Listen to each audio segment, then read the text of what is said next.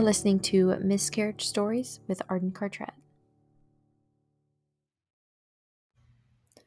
Hi, everyone. Arden here. If you are hearing an intro, you usually know that there's either something I need to share with you or that there is a trigger warning.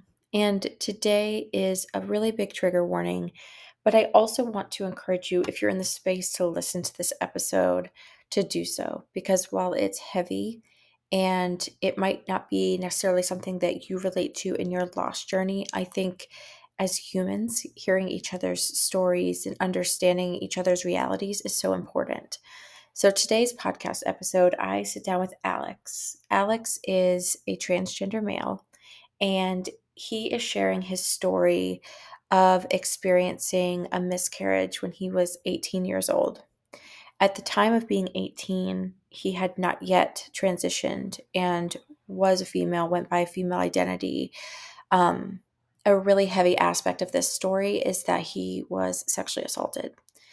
And there's so many elements of this story that I I believe society has probably told Alex to not share because it's it's so crazy, it's so out there, it's so sad. But I was so honored that Alex felt comfortable coming on Miscarriage Stories to share this with me, to share this with you. He was so open to having such a vulnerable conversation, allowed me to ask him questions. And, you know, I gave him the heads up of I am not transgender. I don't know the right verbiage to always use. I, I do my best to be, you know, an ally to every single person because every human deserves support. And he was so helpful and so great and so gracious.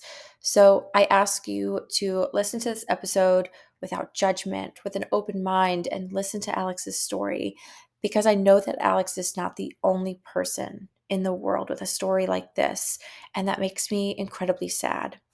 You know, I I do this work for a living at this point, and it is it's never easy. It's never an easy story to listen to. There are many times where i hang up these calls whether it's a client call or a podcast recording and i have to take a moment. I have to cry. I have to get my own triggers out of my system. And after my conversation with alex i felt so many emotions. And i hope that while those emotions are really hard to feel I hope that anybody listening to this will feel the same empathy that I felt whenever I sat down with Alex. If you are in the LGBTQ community, um, the Trevor Project is the resource that I want to highlight. I'm trying to highlight re- resources for the really heavy topics that we discuss on top of the heavy topics of miscarriage. Um, there is also RAINN, which is the Rape, Abuse, and Incest National Network. It's probably the largest resource. And you're going to hear in this story, Alex shares about going to get help after being sexually assaulted and believing that they were pregnant and not being met with great bedside manner, not being met with support. Um, this story is heavy. You know, even though I'm encouraging you to listen with an open mind, I am telling you that it is heavy, but every story deserves to be heard by those who are in the right place to hear it. So, thank you so much for listening to Miscarriage Stories. Thank you for being open and vulnerable. And thank you for playing this episode. Here is my conversation with Alex. Alex, welcome to Miscarriage Stories. I, as I said, whenever we first started recording, I'm sadly happy that you're here. Um, I want to invite you to start your story and just kind of introduce yourself to us, if you don't mind. So I am Alex. I use he, him pronouns. Uh, as we were kind of talking before we got started, um, I am transgender. And so part of the reason that I am sharing all of this is just that I know there are other transgender and especially transmasculine people out there that have probably had similar experiences, but there's not a whole lot of um, conversation probably around those of us that have had this out there, at least that I've been able to find kind of online. And so just kind of trying to connect with people that are in similar situations out there. So um, and to help it of, be known to the general population that exactly you know transgender people do experience this as well exactly. I've had people for sure ask if part of having the miscarriage was around having already transitioned, Mm. if things like hormone replacement might have factored into it. Um, that definitely wasn't the case. I was 18 at the time. I didn't come out or start transitioning until I was 24. So that wasn't that wasn't a factor for me at all. I know for some people that might be, um, but I do just kind of want to put that out there. Um, so for me, what happened was also fairly fairly clear in terms of timeline. I was actually sexually assaulted when I was in college. I was in my first semester of college. I was not at all sexually active at that time.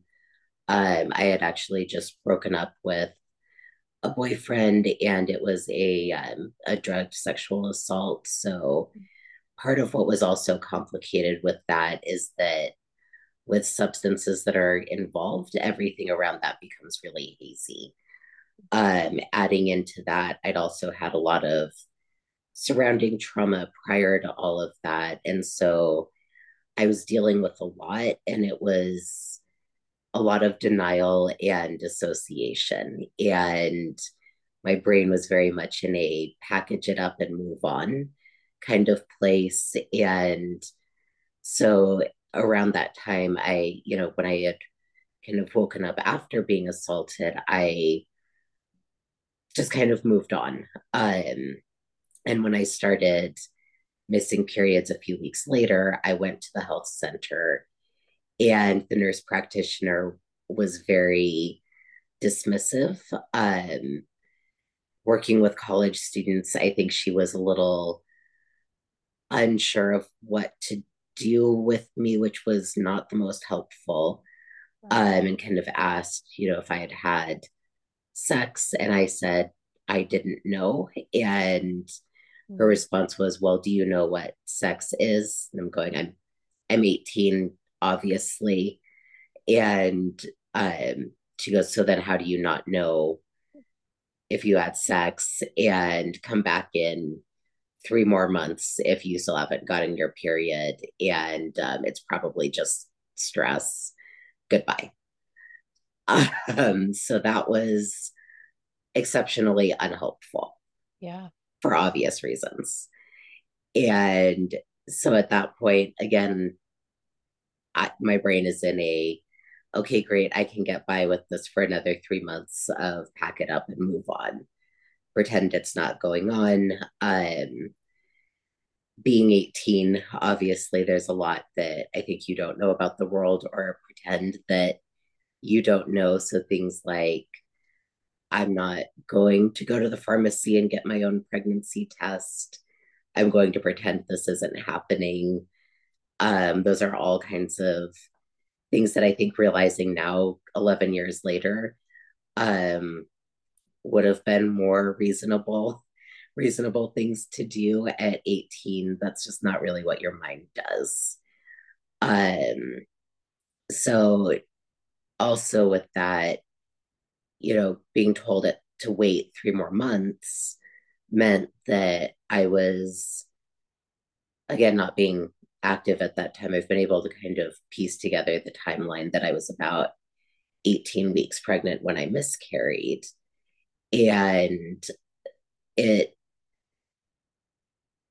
that also gave a lot of a lot of time for things to go a long time um, without any sort of care or intervention. Um, and so I was about 18 weeks, and it was a Saturday, so health center was closed. We were in a fairly wasn't a rural area, but it was distant from doctor's offices, urgent care, ERs, pre Uber, um, no cars. It there wasn't a lot of resources around, no family nearby, and so I didn't really know what to do. Also, being eighteen, um, and so I was at I was actually at the gym trying to work out and just I had gotten to the point where I was just getting ready to start dealing with this.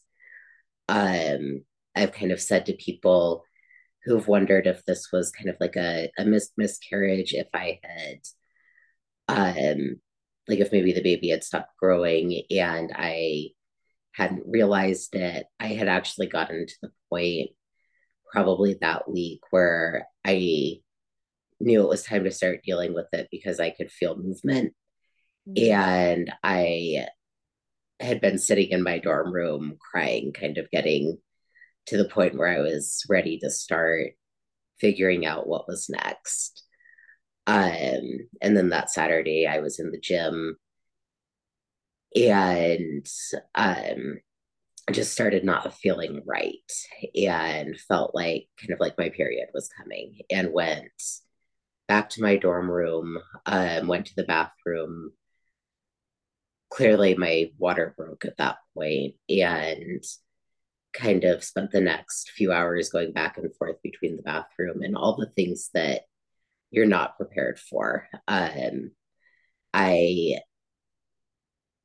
had no idea that, you know, there would be contractions. I had no idea that I would end up pushing at some point. I was so drastically unprepared for any of that.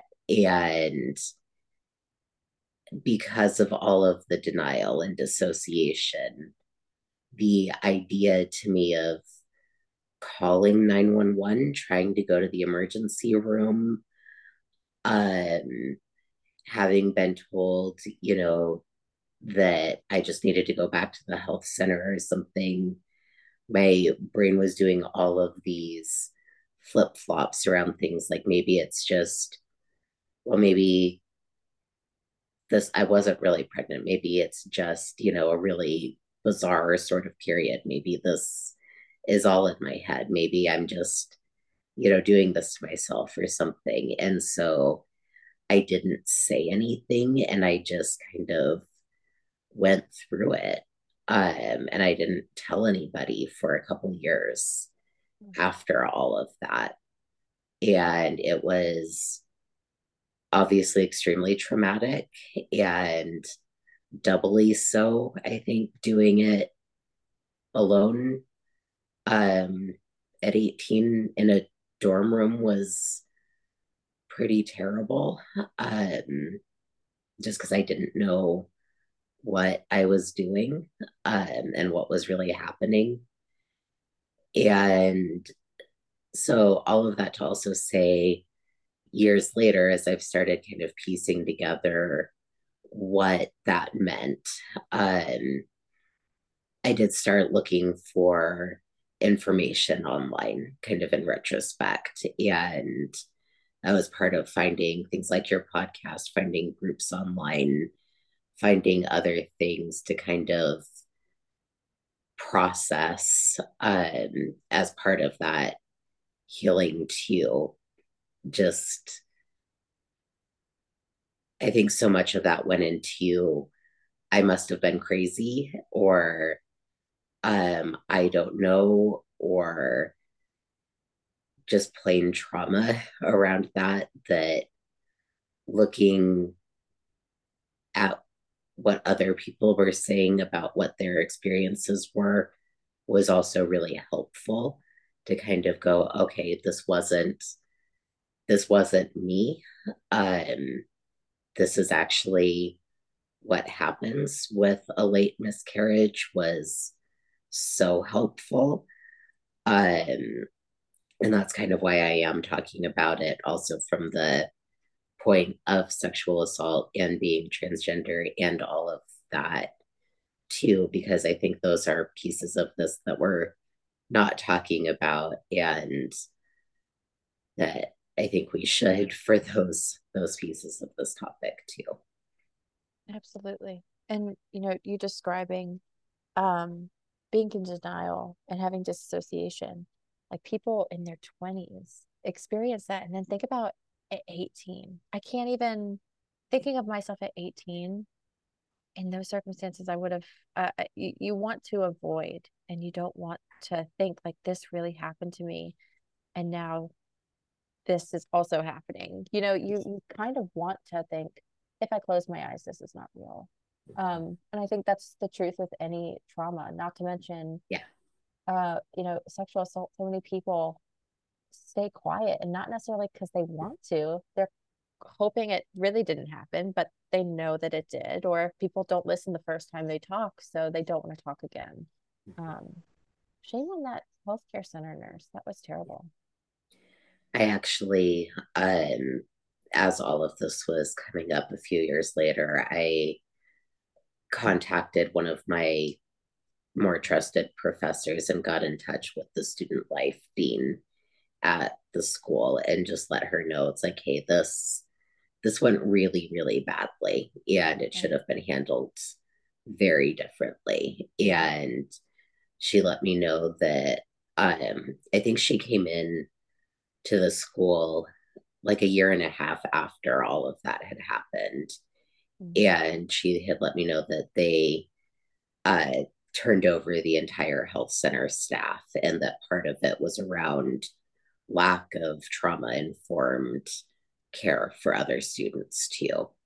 And so that they were really they were really working with the school at that point. And i was very very happy to hear that it doesn't fix it and i don't know what that meant for other students but i was relieved to hear that at least they were doing some things better. Yeah. And it's it i mean i i don't know the statistics off the top of my head but most college students are the victims of sexual assault. So it's crazy to not be informed enough to be told like hey i think that something happened but i don't know and not even to ask you uh, questions of like well have you had sex before? to know what this could feel like like just kind of educating yourself on your own body at the same time you know we, we lack so much empathy and education. It's just it's pitiful. Yeah it really is. You mentioned at the top of the recording that some people have asked if your pregnancy loss if it played a part in transitioning. And how does that question make you feel? Or like eh, eh, do other people you know do they have that experience where they're like this was so traumatic that i need to kind of look inward of how i feel about myself? Um so i think the question that i've been asked was more the reverse in that people have asked if the hormone if like the hormone therapy caused the miscarriage oh i see um okay. which is kind of the timeline is very backwards on that one i was me. gonna say yeah that yeah. wouldn't even come okay so that's no. why i took it a totally different way because i was yep. like well you were 18 and you said yep. that you were 24 okay so that that makes sense yeah um i would say in terms of trauma that's definitely something I've heard as a theory, kind of generally, that trauma, and especially like any sort of sexual trauma, yeah. might be a factor. I don't, I don't know for other people if that's a factor for them. I, and I can't say for sure if it is for me. I don't, I don't know. Um, yeah but I would say I don't I don't think necessarily that it is. I think that if it was, I would have expected that the amount of therapy and like trauma healing work that I had done prior to looking at transitioning would have impacted the way that I ended up feeling about my gender. And it didn't. And it it is I'm a little hesitant with that just because it is such a fraught and very like personal yeah topic that will vary by each person. Um but yeah, I guess I would just say I I've always felt that if if the trauma piece factored into that I would have thought that I would have seen more of a difference in terms of how I felt. Yeah. In terms of the the gender. Yeah. At that point. And I, I imagine that society doesn't really help to share that you're a transgender man and you've had a miscarriage. You know, I feel like we don't live in a, a, a an overall accepting society. Maybe in, in some places, but overall, I wouldn't call us accepting, which which sucks. I bet that that adds to the isolation of this entire experience.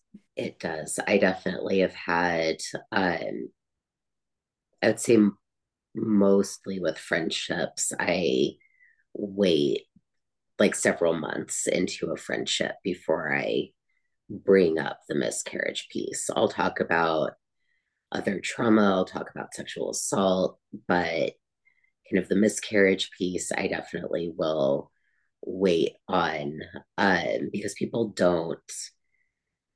I think miscarriage to begin with, people often don't know what to deal with, which is right. kind of the topic of your entire podcast. And then adding in the concept of being transgender. And so, what does that look like with pregnancy, much less loss and miscarriage? And um, what does it look like to be pregnant and think about being transgender? What does it look like to miscarry yeah. and be transgender? And all of that becomes so complicated and becomes so complicated in terms of how do you feel about your own body and what your own body can do and should do and it is such a personal and such a heavy heavy topic that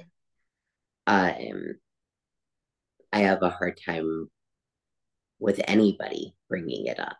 Um I for me personally growing up I would say being trans dealing with the dysphoria mm. um all of that I found things like going through puberty very, very difficult and didn't know how to think about any of that or deal with any of that. And for me, the thought that, okay, at least, you know, pregnancy, having a child, that's a cool thing our human body can do.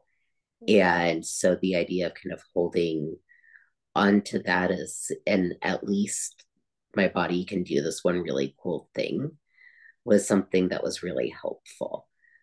Um, so that was kind of something I held on to going through all of that because it was kind of a kind of like a life raft yeah. with that. And so I think that did add into some of the trauma with that for me in terms of but I didn't expect it to happen not on my terms and I didn't yeah. expect it to end not in a good way. So now what does that mean? Yeah. Um and I'm sure in some ways I know some trans masculine people feel the exact opposite in terms of having children, and I know some people feel more similarly to I do.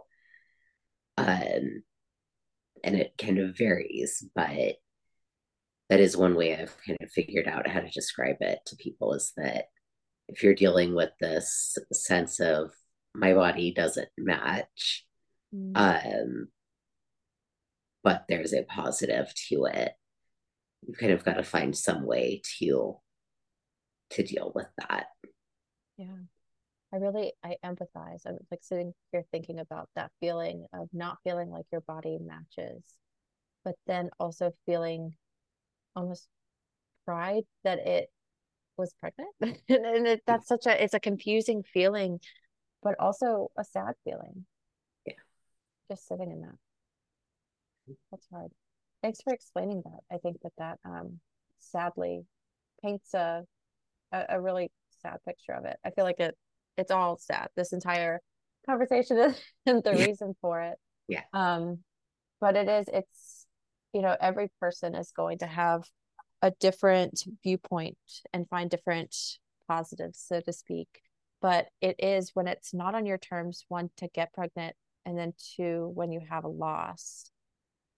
There's so much grief in that. Um, and you mentioned starting to feel movement. And so it's almost like you knew that you were pregnant, but not really not really addressing it head on, which again, I literally thinking of myself at 18. Um, I, I feel like any teenager, that's kind of the way that our brains work with these things, especially when we don't have resources and support.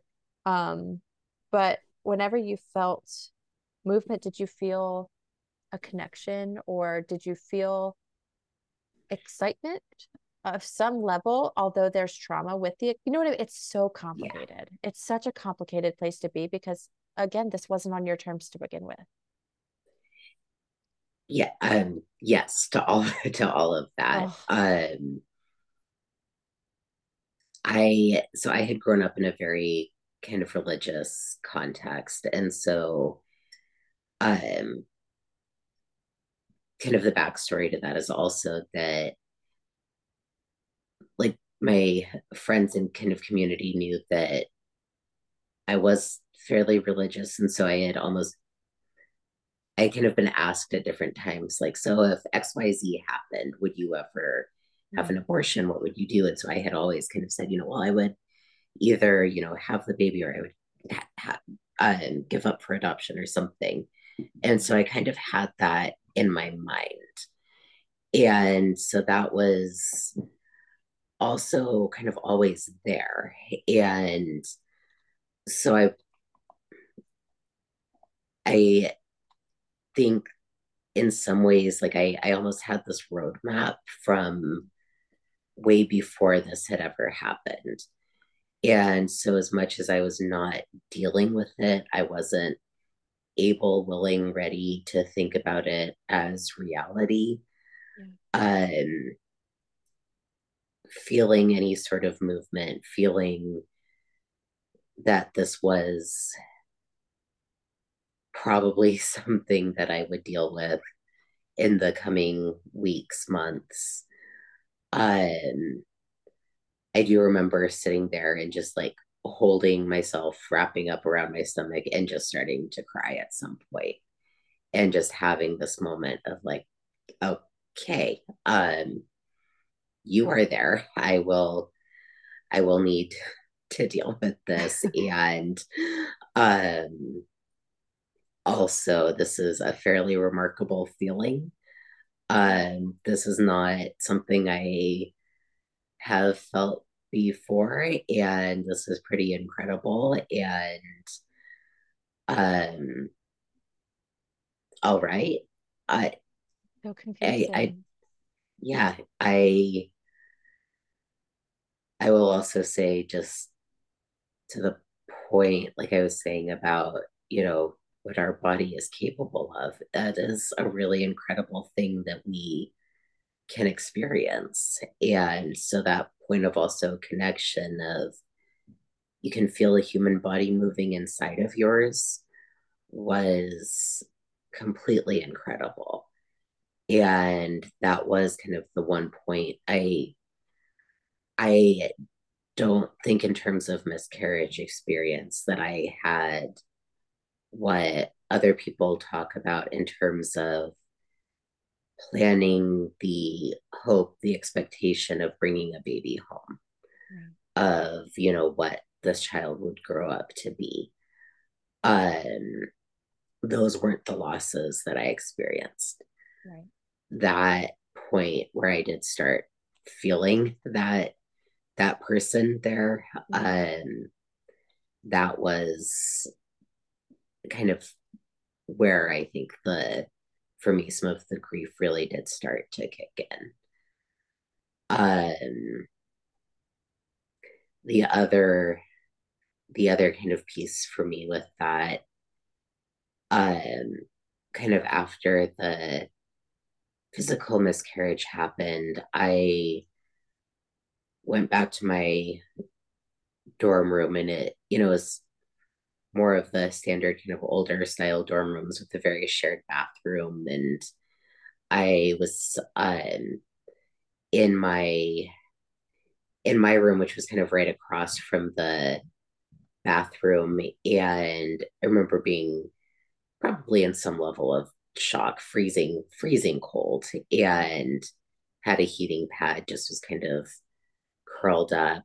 And um, again, not knowing what to do. And one of the things that bothers me most is that not being in a hospital or anything, I had just had to deal with everything in a toilet. I didn't have anything else to do with that. And that is one of the things that bothers me most about all of that. And um, some of the other students had stumbled across that and i heard them kind of going back and forth going you know one of the one of the kids in the dorm had an abortion in the toilet or something uh. and i kind of just curled up in a ball and pretended i wasn't there for a long time um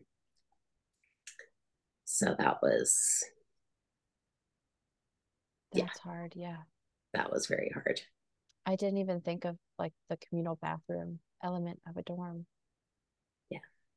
And then to still like I'm still going back to that the healthcare center of like not giving support, knowing that students live in dorms.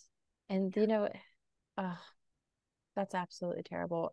And and the the thought of the thought of flushing, of our babies being in the toilet is a haunting element of this that so many people discuss because I think it's something that doesn't leave us. Um, that's that's a hard part of this grief to deal with. It really is. But you weren't left with options. You know, you didn't know what was happening. And shock 100%. There's no doubt in my mind that you were dealing with shock and then you're just kind of on autopilot where you're just like okay go lay down and yeah. figure it out from there you know? There's no roadmap for this. There really isn't. How did the recovery process go for you? Because i imagine at 18 weeks um, there's a heightened risk for infection. And so like i know it was 11 years ago and so you're clearly you know here to tell your story but i'm so worried about the 18 year old alex that um, how did recovery after go? Um, it's a good question. I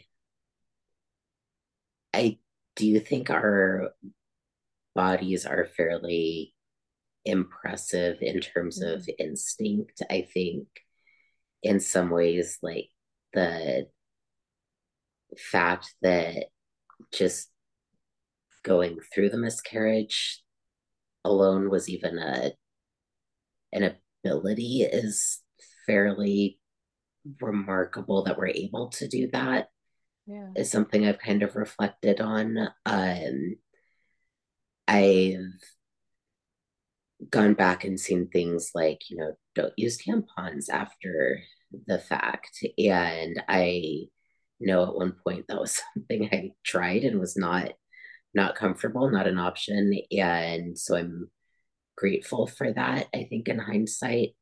Right. Um, even as I say things like that as a trans person, that's very awkward, but um, it's all of it to the point of this entire conversation. This is all weird um, in terms of the gender piece. It um, I think those are also, in some ways, things that are protective that our body also does. And I'm grateful for some of that. I didn't I didn't have any infection with that, which I'm incredibly grateful for. Um, I would say I probably had some bleeding for probably about two weeks, which wasn't uncommon for me, anyways. So I didn't think a huge amount of it. Um, I was not in the greatest place, obviously, mentally or physically, anyways. And so I was very, um, I definitely was taking a lot of, did a lot of rest and didn't do a lot of class or things that I was technically supposed to be doing. Um, but I kind of got through it. Um, around the same time, I like almost a week, or not even a week, like five or six days later, I had to start this bizarre like PE gym class. Mm-hmm. And I got my arm trapped in the elliptical at a gym and like almost sort of broke it. And so it was like very swollen, and I ended up with like painkiller prescription. And that was actually very helpful. Um, and with that, I also was kind of able to take it a little bit more easy. And so I've, in hindsight, also been very grateful for that. Um, I think that has also been kind of like a saving grace in retrospect um, without having to deal with the actual miscarriage or say anything about it. It also gave me a um, almost an excuse. Yeah, that makes sense. To other people to say, like, I can't do XYZ because look, my arm, right. not, um, I'm dealing with this super traumatic thing. Yeah. That, uh, it's the painkiller prescription you were deserved going through this.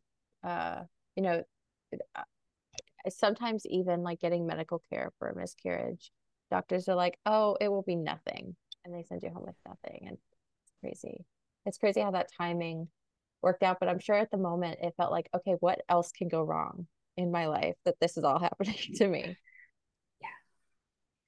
Would have been helpful at the time of the actual miscarriage. That was um that was unbelievably painful unbelievable yeah and to do it in the fashion that you had to do it that's that adds a mental and a physical pain I I know that this is a miscarriage stories podcast, but I also I'm like hoping that your abuser is uh, rotting away somewhere. I'm sure not because of the way the world works, but did you ever open up to anybody about it? Was, you know, did did any sort of justice happen whether it was through therapy or in the legal system? Like I just I don't even know this person and I hate them. I uh I did speak about it through therapy. I because it was a couple of years after the fact, mm. statute of limitations had already closed, and I, oh. or it, it had not entirely closed, but this particular location is also not the best for a lot of things, and I called them. Um, they took the phone call, and that was about all that they uh. all that they did. Um, they took a statement and they sent me a letter about three weeks later that just said, you know, basically, thanks for your call. We'll keep your report on file. Um, in case they're arrested for something else. Yep. That's oh, that's Pretty so much. crazy. So that's it, yeah. I, you know, I don't under like I, I understand why we have statute of limitations and things like that, but I don't. It doesn't matter. A crime was committed. like I do not. I don't get it. Uh, I don't. I don't care about where things happen. It's a crime that happened. I'm so sorry. Crime that happened, and Terrible. yeah, this person had harassed other students, and it should have not that goes back to the whole thing with the health center too. Like, one, had they taken it seriously when I first went in? Um, had they done anything if they asked questions, um, statute of limitations wouldn't have ended. It it all kind of goes hand in hand, and it is very infuriating um, and very upsetting.